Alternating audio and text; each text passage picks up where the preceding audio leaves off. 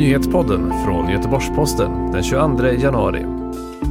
Oppositionspartierna har enats om extra pengar till kommunerna och kan nu köra över regeringen i riksdagen.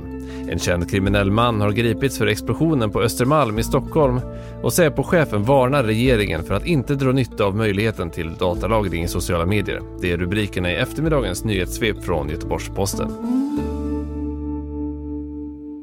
Moderaterna, Kristdemokraterna och Vänsterpartiet har enats om en extra ändringsbudget som kommer att tillföra 7,5 miljarder kronor till kommunsektorn och välfärden. Sverigedemokraterna har meddelat att de kommer att stödja förslaget i riksdagen och oppositionen kör därmed över regeringen som istället ville tillföra 5 miljarder först i vårändringsbudgeten. För att finansiera de extra miljarderna vill oppositionspartierna bland annat skrota Miljöpartiets satsning på utvecklingstid eller så kallat friår. Dessutom slopas Centerpartiets arbetsmarknadsåtgärd ingångsavdraget. En känd kriminell man har gripits av polisen misstänkt för explosionen på Östermalm förra veckan. Mannen som är i 35-årsåldern är nu anhållen på sannolika skäl misstänkt för grov allmänfarlig ödeläggelse.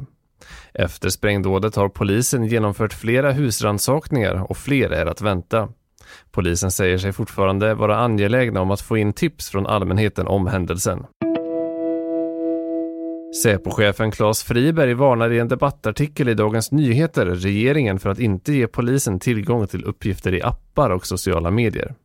Friberg oroas av ett nytt lagförslag som baseras på ett EU-direktiv som ger medlemsländerna möjlighet att införa en reglering som tvingar meddelandetjänster i sociala medier att bistå polisen i utredningar på samma sätt som teleoperatörer gör.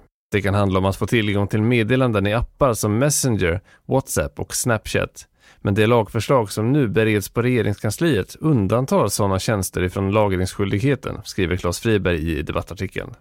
Säpo vill att meddelandetjänsterna ska tvingas att lagra meddelanden och anser att man tappar viktig tid genom att utreda frågan mer.